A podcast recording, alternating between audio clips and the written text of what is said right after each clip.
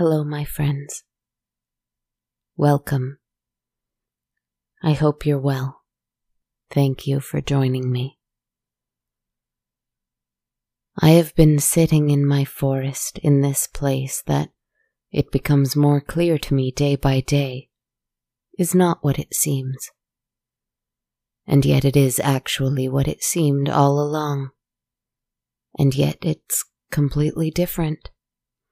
And somehow it doesn't really matter because it doesn't change what my job here is.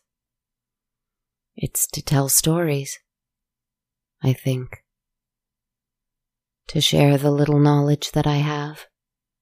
Not that it's more than or better than any wisdom you've already got. Because that is how we keep growing, I think. I think. There is a next step. There is a next stage of the journey. There is more to the story. Mine, yours, the world's. But we don't know what it is. I don't think we're supposed to. We're writing it as we speak, and we do not have a blueprint for it. Let us find joy in that. For what can be more exciting than a story no one knows the ending to? I thought about my own story this week. I head into winter, and I know it is the last winter in my forest, because whether or not I continue to tell you stories, which I think I will, probably, for some time, whether or not I continue, it will not be here. This forest gets 100 episodes. That is how I work. Those are how my seasons turn in my mind. The first 100 episodes, I was on a journey to find home. In these new 100s, I have found it and I am protecting it. If there are to be more stories after these hundred, I will change again, I'm certain and I will be somewhere else, most likely. So, I am heading into my final winter in this forest. That I know for certain. It is time to think about where this story is going. But the thing is, and I haven't deceived you, not ever, not about this anyway, that I do not know. I had an idea last time. This time, I am not so sure. I wanted to see where I am pulled, what I am compelled to do. I asked my tarot cards for help. I shuffled, shuffled, shuffled my cards and asked them, Where is this story going? Where am I going? Where will this story end? My little forest self story. Where is it going? How I rejoiced when I saw it. Card number one in the deck. Proud and powerful and independent and strong. It is the magician. My favorite. He is of Mercury, too. Just like me, I always felt a keen connection to Mercury. I may not have told you, but Mercury is the planet I was born under, and I delight in its adaptability, how it thrives in change, how it prizes knowledge and wisdom, and most importantly, that it prizes communication Mercury is the messenger. I want to be a messenger. What greater calling than sharing ideas, words, thoughts? For me, no greater calling. But I'm being a little too flowery here. The point is, I should like to be more like the magician. Perhaps I am. Humility keeps me from declaring it. But pride makes me wonder. So, this is where the story is going power, magic, resourcefulness, manifestation. Isn't that what storytelling is, anyhow? I'm not entirely certain I understand, other than perhaps that I can create whatever ending I desire. Sure, I know I have that power. In 30 episodes, for after 30 we shall have reached the end of another hundred, will I be what I admire most? Or do I already have the power to. Oh, it's silly to go on and on about this. I'm cheered by the card I drew. That is enough for now. Power and influence was my poison last season. This season, I think I will avoid it. Sharing and communicating is different than ruling or commanding. And isn't that a fantastic place to start our story this week? For I have a story about a tyrant king, a powerful kingdom, and a creature from another world.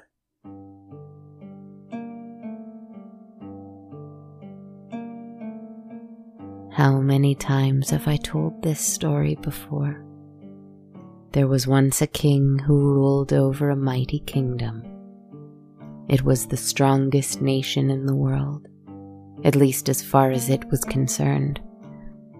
And though the king was wealthy and his castle was vast and full of treasure, and though he had conquered many, many places with many, many people, who were now all under his greedy thumb.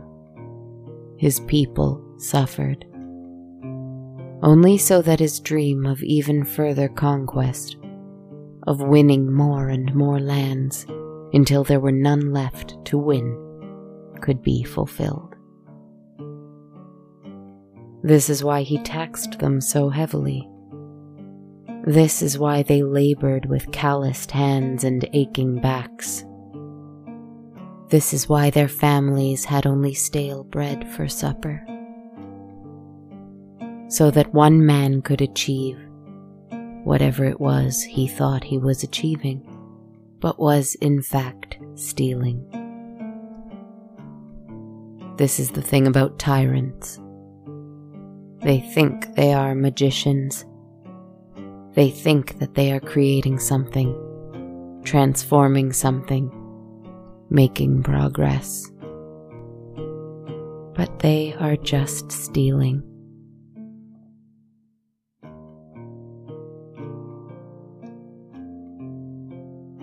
I've told this story before.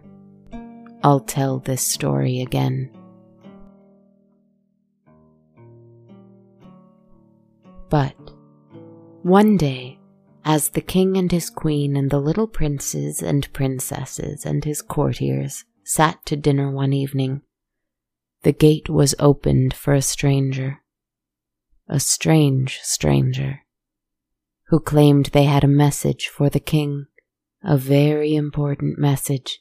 It must be told directly. It is of dire importance, and it comes from one much more powerful than him. The king received word of the visitor, and at the notion that there was someone, anyone out there in the world more powerful than him, his blood began to boil.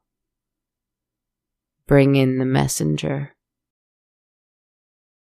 The room fell silent as the doors to the hall opened, and in walked a figure.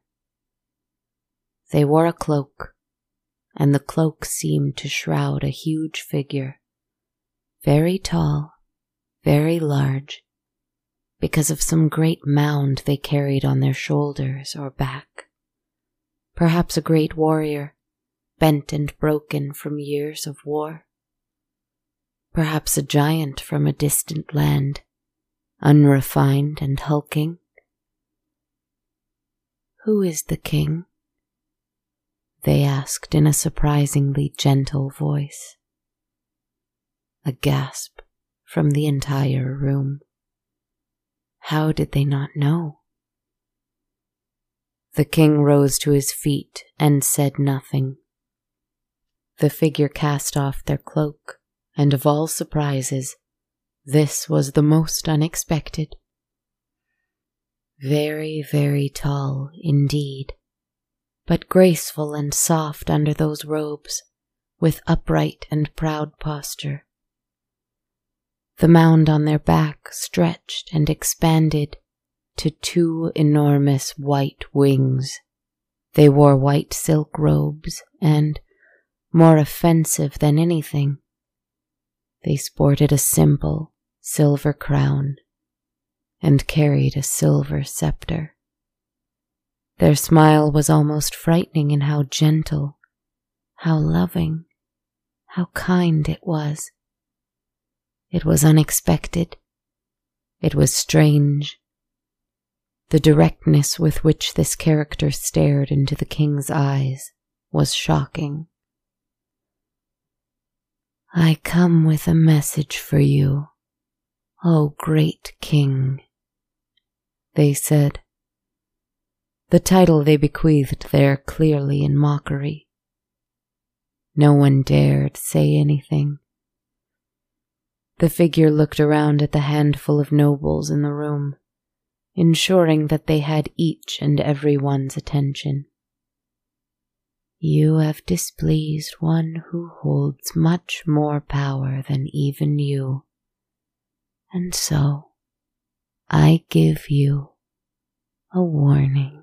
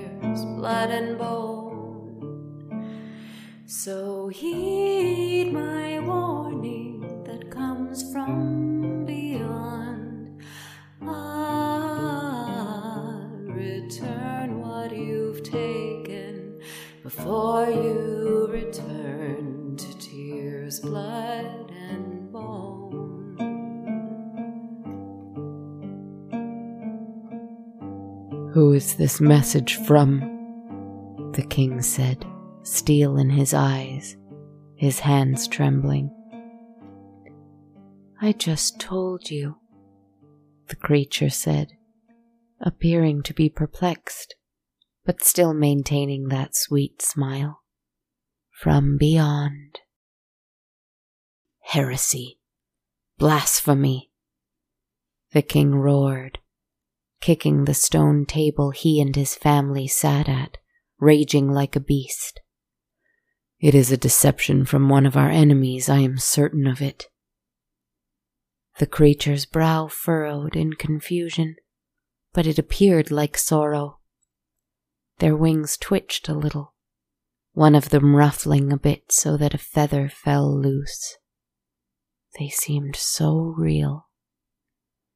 Yet the king insisted they were not, and the king was the highest power here. I will not hear words of divinity from this charlatan, this false angel, he cried out. A false angel, the creature said, tilting their head to the side, their eyes now downcast and sad. What an open book they seemed to be for someone accused of deception, at any rate. Ah, I am sad to see that you will not change your ways.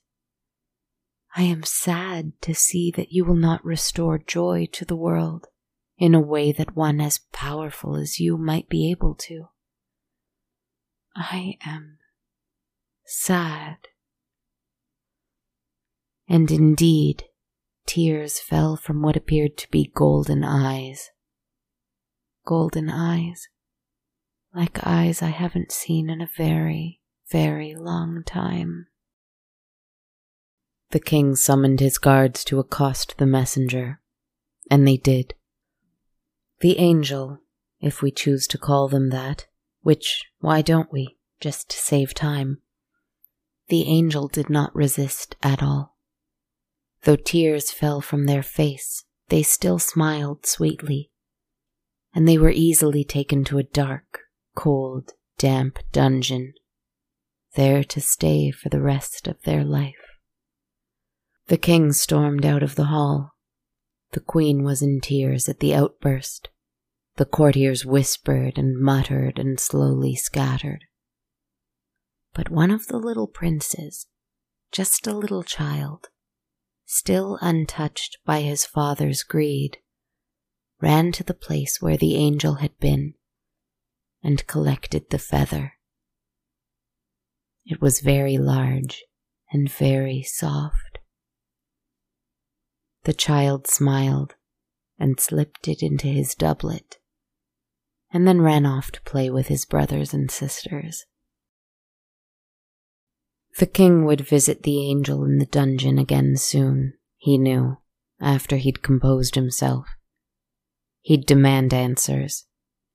The guards would torture them today, and the next day, and the next day, until he would find out by what black magic it was or mechanics, or whatever it must be, that made those wings move so distinctly like a bird's. He'd find out what made those eyes appear so golden. He'd find what land produced such thieves and rabble rousers as this, that were so unnaturally tall. He would find his answers, and he would have satisfaction. In this land, he was king and it was by divine right. And he had earned it besides, and he would not relinquish it. And anyone who told him otherwise would pay, pay, pay. But not tonight. Tonight, there would be a banquet held in his honor for the latest war he'd won. Yes, many of his people had died, but now they had another country full of people to become an even bigger army and make even more gold and whatever on earth it was they wanted to do. Some kings and princes and queens and dukes and duchesses and whoever and whatever had bent their knee to the new king. Some had not, and he had destroyed them. But the ones who would celebrate his rule would be given a modicum of land and power nothing to a great king such as he, but much more than any other peasant subject might hope for.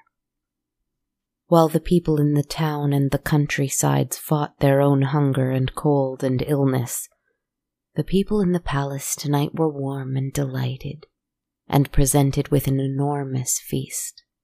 Far more food than they would ever need. There was a veritable menagerie of cooked beasts and birds and fish fruits every color of the rainbow, from every land that the hungry king had ever conquered. Sweets so decadent they looked as sinful as they tasted. Oh, I love to describe a good feast, I admit. How great and how terrible is a feast such as this to behold and participate in. Not that anyone here knew it. Laughter and music and cheer rang through the halls. The little princes and princesses laughed as they played with the hounds. The queen and her ladies in waiting giggled at the antics of boorish knights. The king was silent and somber, however. And when he heard, approaching, echoing through the stone halls, that terrible song once more, his heart felt as though it dropped down, down, down, through his chest, through his throne, through the floor, all the way down to the cellar itself.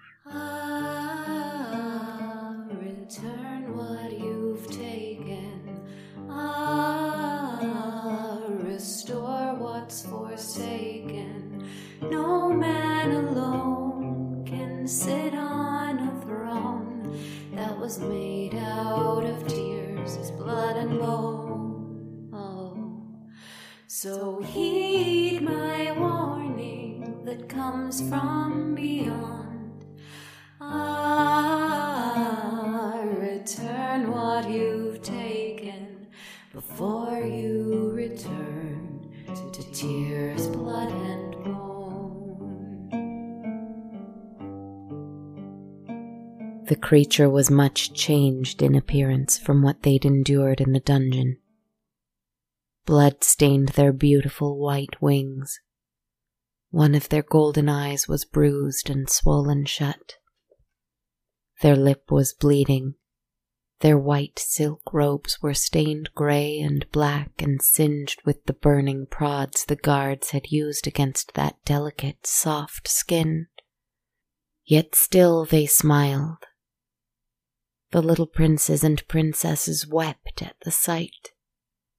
The king rose to his feet and demanded to know how the infernal creature had escaped. I may take injury. I may bleed. I may bruise. But I cannot be contained, they said, smiling even more sweetly than when they'd first arrived today. You would do well to heed my words, great king. You are being watched. You are being seen. You are being assessed. And you are failing. Every ex king and queen and duke and duchess in attendance kept their heads low, for the words reached some kind of truth that affrighted them. Even the new queen, his bride, trembled as she wrapped her arms around the little princes and princesses, hiding their eyes from the dreadful sight of the tortured angel. But the king would not relent, throwing a goblet of wine at the creature, who did not flinch or falter. He roared for his guards once again and demanded they were this time locked up in a high cage to be tortured. A whirligig device to be suspended high above the castle walls where they would be left to the elements, to the hungry vultures, the ravens, the wasps, and the mocks and jeers of those down below. The guards hesitated, for they saw the blood coming from the wings. They saw the golden eyes. They saw the shining crown and the scepter. And they were not so sure what it was they were doing now but they acquiesced. And the angel did not flinch or fight. They just smiled softly. As they were taken from the hall, they even laughed gently. The room was in silence until the king clapped his hands and bellowed at everyone to make merry once more. They tried, truly they did, but this feeling of complicit atrocity was very difficult to push down, down, down, and away. They managed. But one of the little princesses saw one of the dogs running away with something. Something white, something large in its jaws. A white feather. Pure, large shimmering. She smiled and took it, and hid it in a pocket in her skirts, and went on playing. The king let several days go by. Perhaps the creature would survive, perhaps they wouldn't. But he could not bring himself to release them. He would never admit it, but he feared them. He feared their smile. He feared their wings. Most of all, he feared the way they did not fear him one bit. A grand ball was to be held. Because I've already done a banquet, and you know how much I love banquets.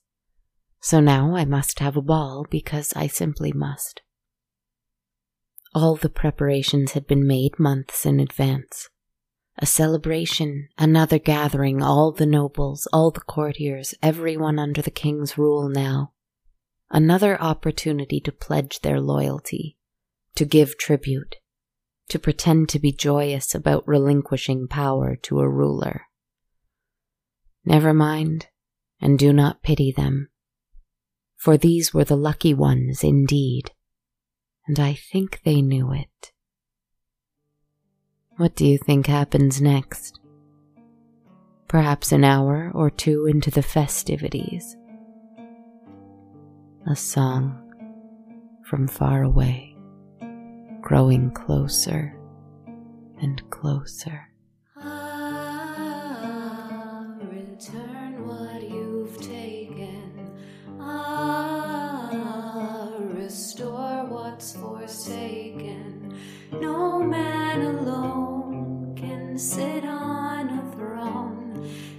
Made out of tears, his blood and bone. Oh, so heed my warning that comes from beyond. Ah, return what you've taken before you return to tears, blood, and bone. The king screamed, bellowed, raged as he heard it. And in through the open doors, passing shaking guards and trembling guests in their fine clothes, was the angel. One of their ankles was twisted round, and they dragged it behind them as they staggered in, somehow still with head tall and spine straight. Their wrists were bloody and raw from being manacled, though no longer. Blood dripped down from their head, where the silver crown had met steel bars and been pressed cruelly against bone. The wings, oh, those beautiful wings were twisted, bent, broken. The little princes and princesses wept again to see it. The queen screamed and fainted. The king looked into those golden eyes, or at least the one of them he could see for not being obscured by blood and gore and bruises, and despite how sunken in their sockets they now appeared. How much more dreadful and terrible this creature seemed now when they smiled. How unnatural, how awful that sweet, gentle, loving smile. It is not yours, O great king, the creature began, their voice still clear as crystal, despite having no water nor food for days in the whirligig. None of it is yours. You must return what you've taken. You must open your doors. You must give it all back. The creature, with difficulty but apparently without pain, spread their wings as wide as they could, and they spanned as wide as three men. The celebrants covered their mouths in shock and quickly backed away as they saw the immense, bloody, broken things. You must give it all back, they said, still gentle, still loving. One of the queens from a distant land who'd relinquished her autonomy to the hungry king, perhaps mistakenly thinking she was saving her people, immediately fell to the ground. I will, I will, I will, I will, she uttered over and over again, weeping. Another, a lord in fine red velvet, known for his own selfish decadence himself, a lover of poetry and beauty, screwed his face up in agony and removed his outrageous and expensive hat. his hands seeming to tear it up of their own volition. He too fell to the ground. I will do it. I will. I will. I will.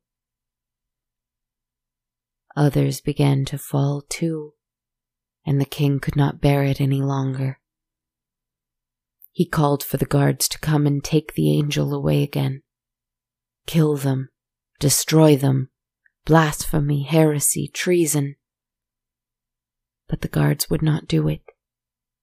They too had fallen to the ground and thrown their swords far, far away from them.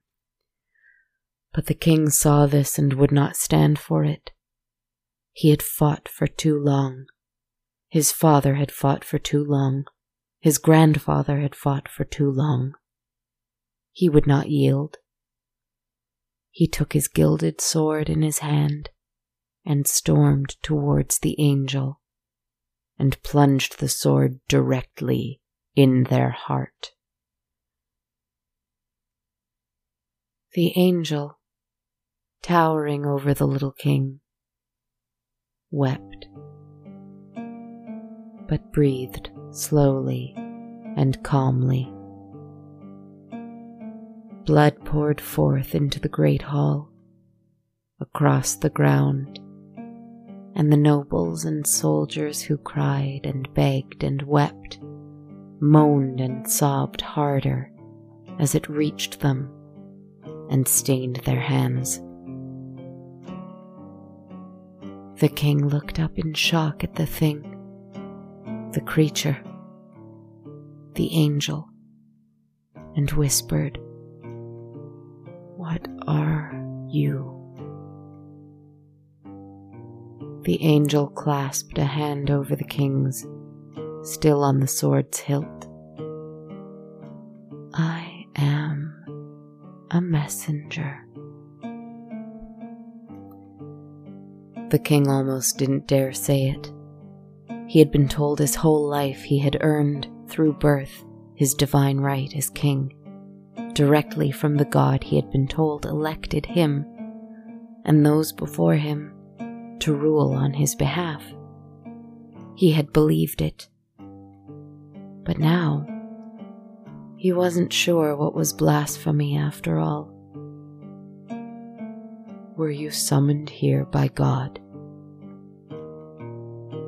The angel smiled and said softly, No. Who are you then? The king demanded, though it sounded a bit more like begging.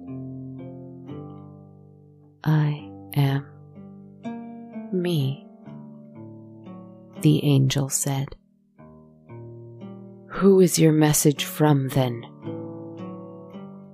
The angel raised a bloody finger to their lips, calling for silence. Then in the hall, a little voice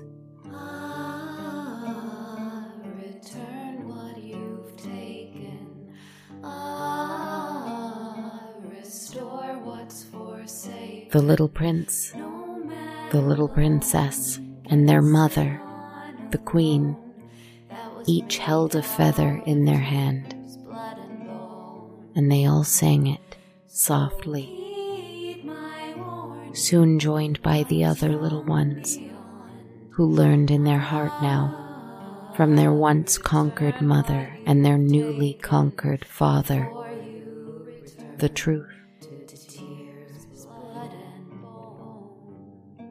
What is this? The king cried. But the song continued. From each courtier, each conquered king, queen, duke, duchess in the room, every guard, the cooks, the ladies in waiting, the men and women serving the food and not eating it. The king's eyes opened in frenzied panic, hearing that song, that dreadful song all around him. And further than that, he heard it outside. Outside, every farmer, every worker, Every blacksmith, every baker, cobbler, teacher, apprentice sang it too.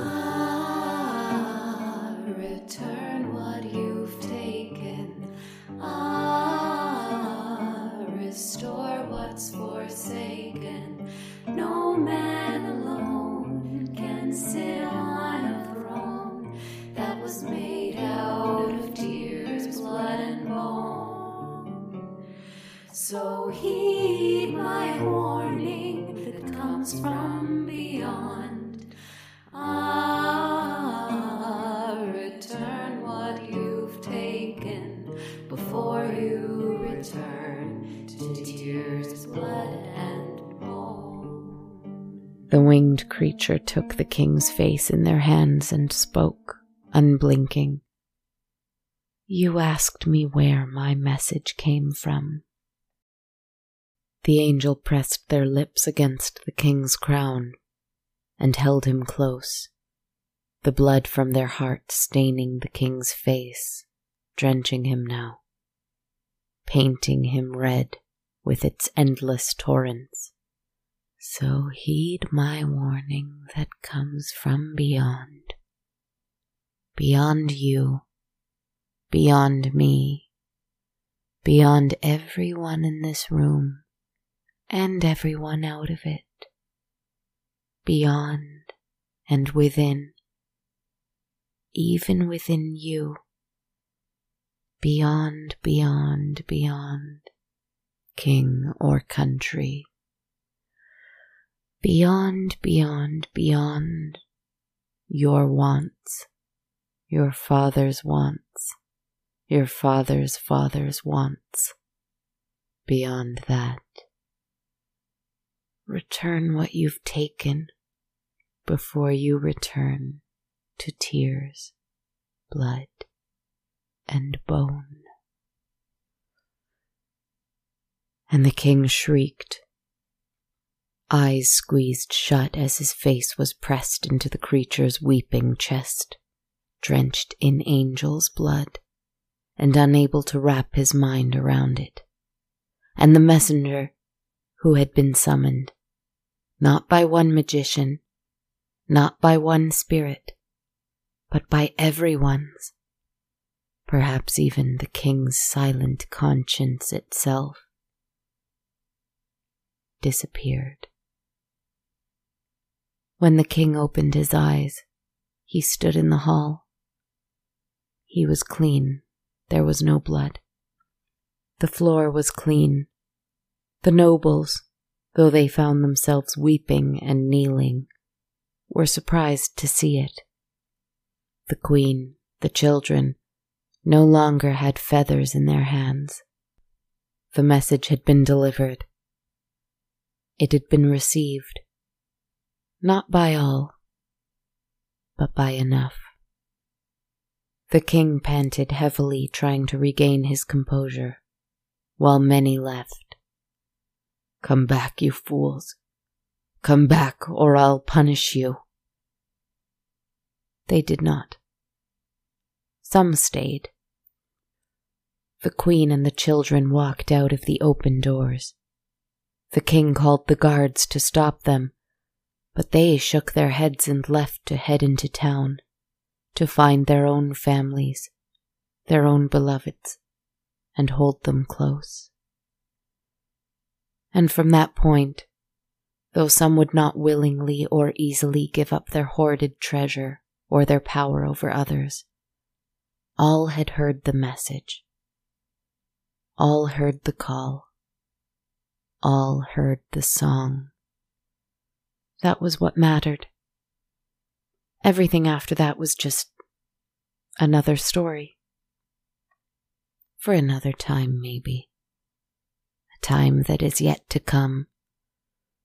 Or has already come many times before and is waiting to appear again.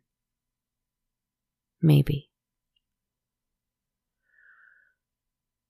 I have been imagining a wheel lately. I know, I know, that is another card. I'm sorry, but I cannot get it out of my head. I keep thinking, still the wheel keeps spinning round and round. Because it does. Tyrants, angels, kingdoms, conscience, all of those aside, the wheel spins. And these things, these things of good, these things of evil, remain in balance. Do not give up on your messages of truth and wisdom. They may not put an end to struggle, to pain, to greed, to suffering. But they will, I assure you, keep the wheel spinning. Maybe that is where the magician comes in. And I must think on where he will take my story. If he is where my story is going, well, I am optimistic and I am satisfied and a little excited. Good night, my friends. Sweet dreams to you. Sleep well.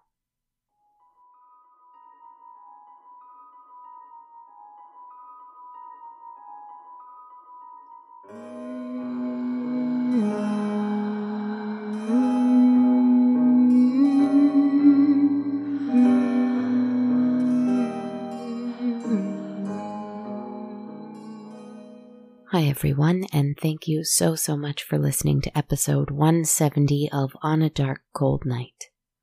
This is your host, writer, podcaster, composer, etc., Kristen Zaza.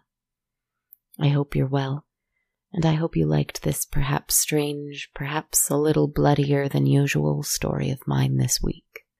Starting with some thank yous this week. Big thank you going out to my newest Patreon supporter, Holly Deal. Thank you so much for your monthly pledge, Holly. It means the world to me. And a big thank you to all my patrons via patreon.com. If you're interested in supporting this way, all patrons who pledge $1 US or more a month receive access to my constantly growing soundtrack, while patrons who pledge $5 US or more get that as well as access to a monthly tarot reading I upload every evening of full moon. You can learn more about being a Patreon supporter by visiting patreon.com slash darkcoldnight. I'm also sending a big thank you this week to wonderful listener Q, who sent me a lovely message and a donation via ko-fi.com. Thank you so, so much for your support, Q. I really appreciate it. If you'd like to make a one time donation via the price of metaphorical coffee, head on over to ko-fi.com slash darkcoldnight to learn more. And as always, we have t-shirts and hoodies for purchase available at bonfire.com slash on dash a dash dark dash cold dash night. Another great way to support the show is to leave me a rating and a review on iTunes. That would really help me out and is totally free to do too. You can also leave a review on my Facebook page, just called On a Dark Cold Night. You can follow me there as well as on Twitter at A Dark Cold Night, Instagram at Dark Cold Night Podcast, or on YouTube. My channel's just called On a Dark Cold Night. And I'm also on TikTok at Kristen Zaza, K R I S T E N Z A Z A. Thank you so much for listening tonight, my friends. I hope you're taking care of yourselves, listening to the voice inside of you that knows what you need, and what others need, and what the world needs. I know I'm trying more and more to do that. I'm grateful for you joining me as I try. Sweet dreams, everyone, and talk soon.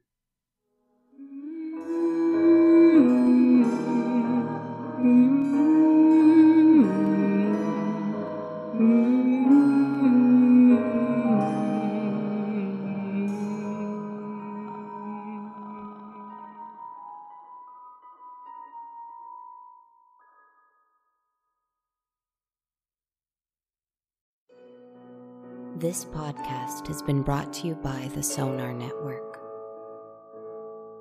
Sonar.